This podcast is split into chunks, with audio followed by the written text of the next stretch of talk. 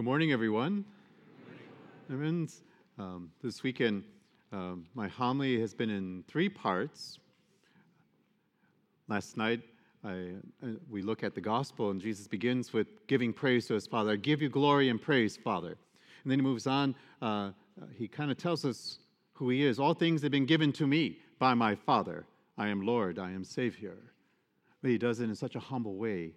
And he goes on uh, to tell us, I reveal my Father, the relationship that you are to have with him. And then he goes on uh, to tell us uh, about the values that uh, he has. And so uh, I learned when last time I was away from another priest, if you're going to have a long homily, homily, break it into three, Father. So I broke it into three. Last night I talked about the relationship. Why did Jesus come? He's talking about a relationship.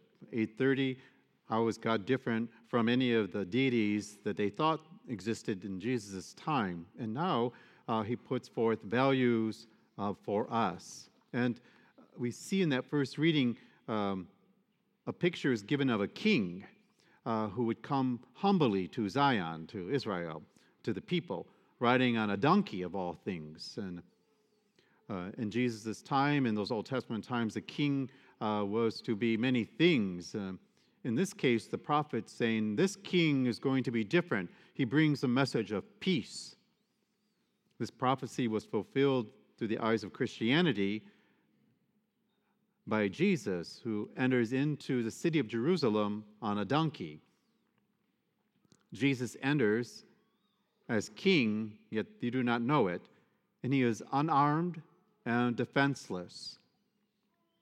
Jesus carried no weapons, and yet he was not weak. He was strong. He had power over the human heart, and he showed this when he changed the hearts of people like Mary Magdala, Zacchaeus. Many rulers and kings in times past could make people tremble and fear before them, and in that fear they would manipulate them and, and overcome them. But they could not change their hearts.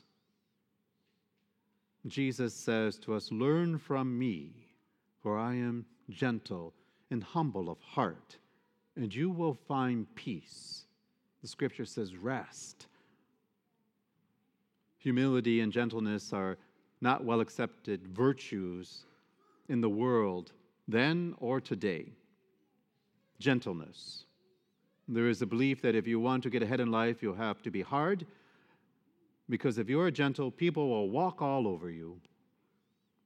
Gentleness tends to be equated with weakness, but gentleness is not a form of weakness, it is actually a form of strength. By gentle, we do not mean to be timid or passive. It takes a very strong, self confident person to walk in gentleness. Gentleness is one of the great virtues in our life. Think of the gentleness required of the hands of a mother with such great love to her children. A gentle person treads lightly, listens carefully, looks tenderly, and touches with reverence. Henry Nouwen said that. And then there is this thing called power. The lust for power is rooted in weakness rather than in strength. Only the weak measure their worth by the number of people that they can dominate or manipulate or subjugate. There was no harshness in Jesus. His approach was very gentle. He did not force himself on anyone. He did not try to manipulate or dominate anyone. The people with the greatest influence have no need to subjugate or manipulate those they wish to influence. And humility in today's competitive world, we are told to be aggressive and impose yourself if you want to get ahead. Humility is seen as a weakness. Today, uh, sometimes we hear it in another way Karens, right? This is the odd thing about people when they say, don't be a Karen. Those are people who are not humble, they are not meek, but very aggressive. Humility is not a form of weakness, it is to a form of strength. Humility is the foundation on which to build a house of spirituality. My friends, oftentimes uh, we hear humble or humility, but we, it's placed in the context of a negative thing, uh, such as uh, a failure of some type or a shame of some type. Uh, we have phrases that we used to use. Oh, that person got served a humble pie, right? Or um, that person showed them, they, now they're all humble now because they had to, see, it's placed in a negative. But Jesus places it as a great virtue. And something he would say, not only does my Father do this and I, but I expect you as my followers to be the same. My friends, the thing about humility does not involve self deprecation either. Humility is the grateful recognition of our dignity, but acknowledging that that dignity is a gift from God. To the gentle and humble, Jesus promises peace. It is because we know so little about being gentle with one another that we have so much trouble in homes and neighborhoods and in the world. Many want to dominate and to control others. Arrogant and self righteous people do not bring peace, only chaos. They spread confusion, unrest, and disunity by projecting onto others their own anger and frustrations. Humble people bring calm and can bring out the best in others. Those who are powerful and insensitive in word and in action, make life burdensome for themselves and for everyone around them. The gentle and humble of heart make life less burdensome for themselves and for others. St. Seraphim said, Acquire inner peace, and a multitude of people will find peace near you. So, my friends, when we follow Christ's example of humbleness and meekness, it allows his peace to spread in our hearts not allowing us to be overcome by life's trials and challenges. And my friends, with Jesus, he always wants us to come. And one of the things I spoke about last night was not to be afraid. Jesus does not want you to be afraid to come to him. And uh, in the scripture, he says, Come to me, you who are burdened and labored of course, we can come with our happiness too. But Jesus doesn't say, Come when you got everything covered and things are great. He says, Come to me when you are labored and burdened. Come to me when life seems to be falling apart and you search for answers. Come to me when you are overwhelmed by the problems. Come to me when, by all accounts, you cannot find a way out, because He has the answer for us. St. Thomas Aquinas says, The nearer a human stands to God, the further away he or she stands from nothingness. So we simply have to get near to Jesus. We have to come to him with all of our things, with all the seasons of life the happiness and the sadness, the challenges, and when things are going easy. But in this scripture, he says, You come to me when you've had enough. of the world. Come to me, and I will show you the better way. And he does. But unless we are humble and meek, we will not see that. And that's a difficult time for us when humbleness and meekness, those, like I said, I presented, uh, people don't care, care for those. Those are not qualities people really want to see. And yet, my friends, at each Mass, Jesus, with great humility and meekness, comes to us, body, blood, soul, and divinity, in the Eucharist under the appearance of bread and wine. And you, in the procession, you come to him just as he come to me. And the ministers are here and they have the Eucharist for you. So when you come, come with confidence, not self righteousness and pridefulness, but meekness, gentleness, knowing that He's waiting for you. And you're able, I always tell people when you're in the procession line, what are you looking for? Come with determination, my Lord and my God, my Lord and my God, my Lord and my God. Come with giving Him glory. Come when your heart is broken, knowing that He waits here for you. You have no fear. He desires to give you peace. And in that proper reception, peace will flow into your hearts. He did not say, I will protect you from everything. He said, I will show you the better way. Amen?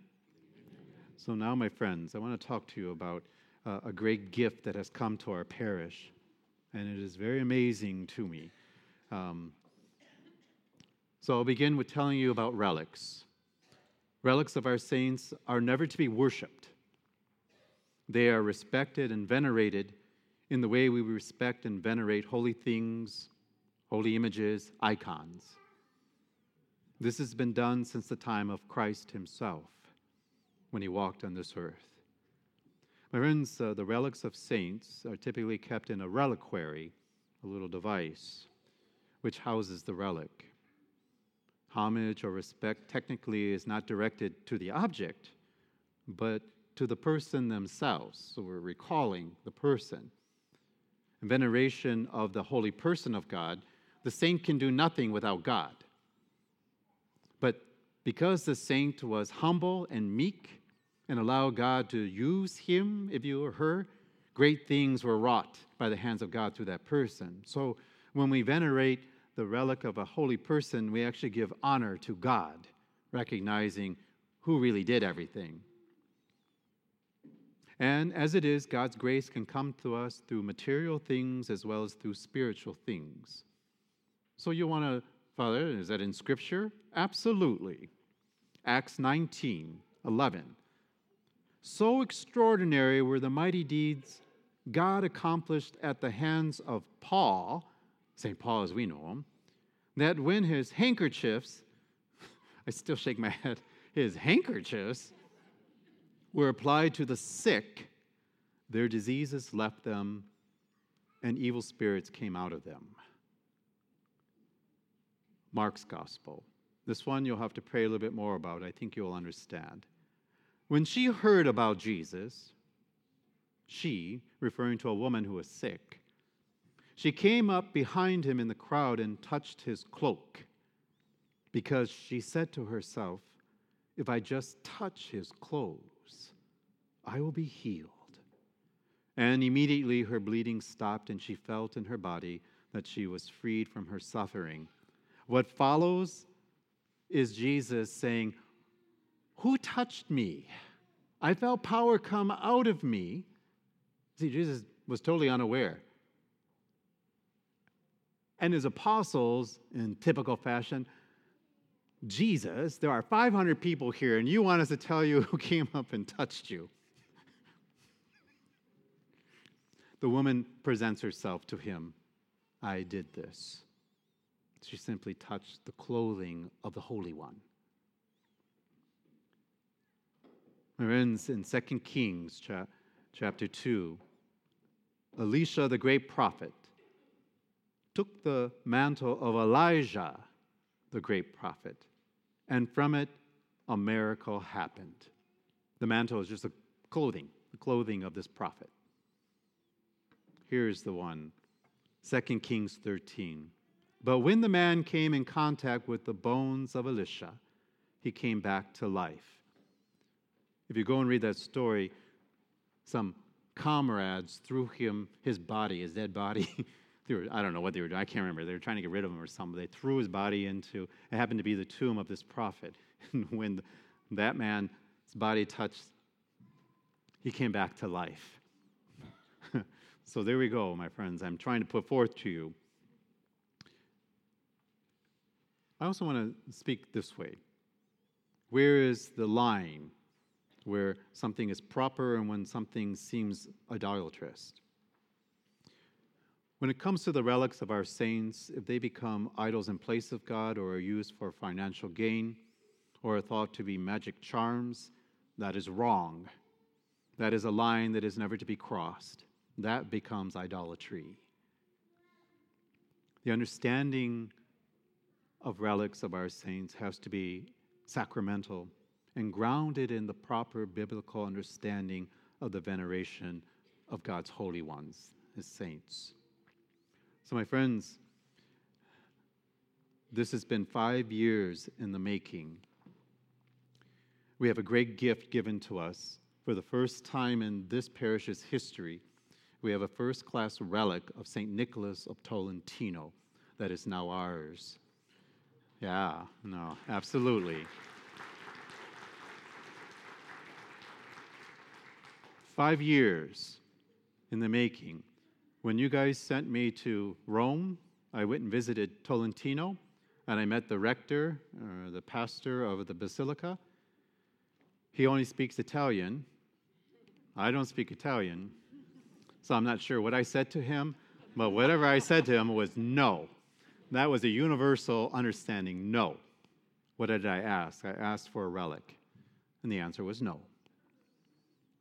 I came back, and a few months later, I sent word asking, and it was no. now, I'm only doing this because there is um, a, a family, a parishioner, husband and wife. She has passed. She passed away in January. They would like to remain anonymous, but they were persistent with me in being persistent about pursuing the relic. This person will tell you that he pestered me, but he didn't pester me.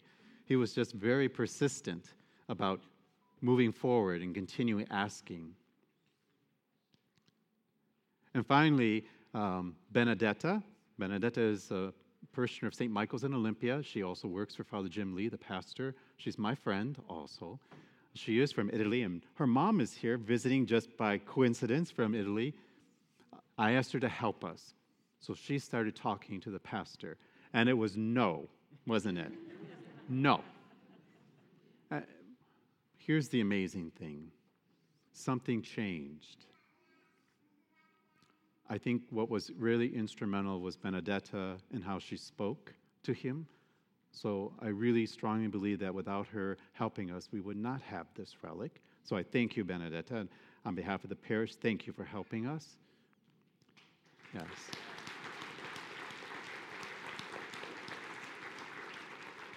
My friends, what's truly amazing is not only the change of heart, but from what I understand, I had Benny, I said, Benny, could you ask him again? and one of the, one time he just didn't respond to her. but then he did, and he said, Tell him, that pastor, I will send him the paperwork so he can apply for, you know, to ask for it. Normally it comes through Rome. And uh, I said, okay, all right. And uh, it didn't come, the paperwork. So I said, Benny, could you just ask him one more time? so the last time she talked to him, she said, You tell that pastor I'm sending something and it's the best I have and I can't do anything more. In the mail, regular mail, post 3.90 euros. Is that $4? Postage. Less. An envelope. I thought, here's the paperwork. And I opened it to find a first class relic of our saint. Not from Rome, but directly from the monks, from, because he's Augustinian. It came from their personal collection. I know they have a body of Him, but I can't impress upon you just how miraculous this is because it was no, no, no, no. And then, and Benny knows, I was trying to avoid Rome because everything gets backed up there, knowing that it's probably never going to happen. And then it comes in regular post an envelope this is a great gift from that community. And you, if you don't remember, when I went there, they had the body of St. Nicholas at, in Tolentino. He's in a glass coffin. And our culture is a little bit different from theirs, so we find it odd, but he's out for everyone to see all the time. And I took all of your prayers. Some of you wrote prayers in a book, and I took it. So I spent six hours in the chapel where his body is. And while I was there, these little ladies would, from the town would come in and they would just pull up a chair right next to the casket and knock on it as if they were waking him up. and then they would have a conversation with him. And I sat, uh, like if it was pews, I sat about 10 rows back away. And when they would leave, they'd come over and kiss my hand, because I had my. They would say something to me, but I didn't know what they were saying because it's Italian. So I finally tried to communicate with the pastor, and he said, "Oh." He, he, he wrote it down. They're asking why you sit so far away from him. Why not pull up the chair and sit next to him? because we don't do that. because it's odd for us, but it's not odd for them. So, my friends, this first class relic, this amazing gift from the very home of St. Nicholas, is now with us. And uh, I will send my deepest gratitude to the Augustinian monks and to the pastor there. Typically, a parish, uh, a lot of times when they have relics of first class, uh, they keep them locked up in a safe. And I understand why. But I'd like to do what they were doing in his hometown. So we will house the relic right next to his statue, which is in the narthex. It'll be in a glass case for you always to come if you wish to visit. Perhaps maybe not knock on it. It's not the same thing as the body, but I want it out so that you can always be present, and I presented scriptures to you to, for your consideration. Uh, but my friends, I cannot impress upon you, I never thought that this would happen, at least not while I was pastor. It is a great gift. It is even more so because it comes directly from them and not through a vault in Rome but from this community to ours. It really is an amazing gift for us to have this obscure saint, little Saint Nicholas of Tolentino, have a first class relic now for our parish for all time. Amen?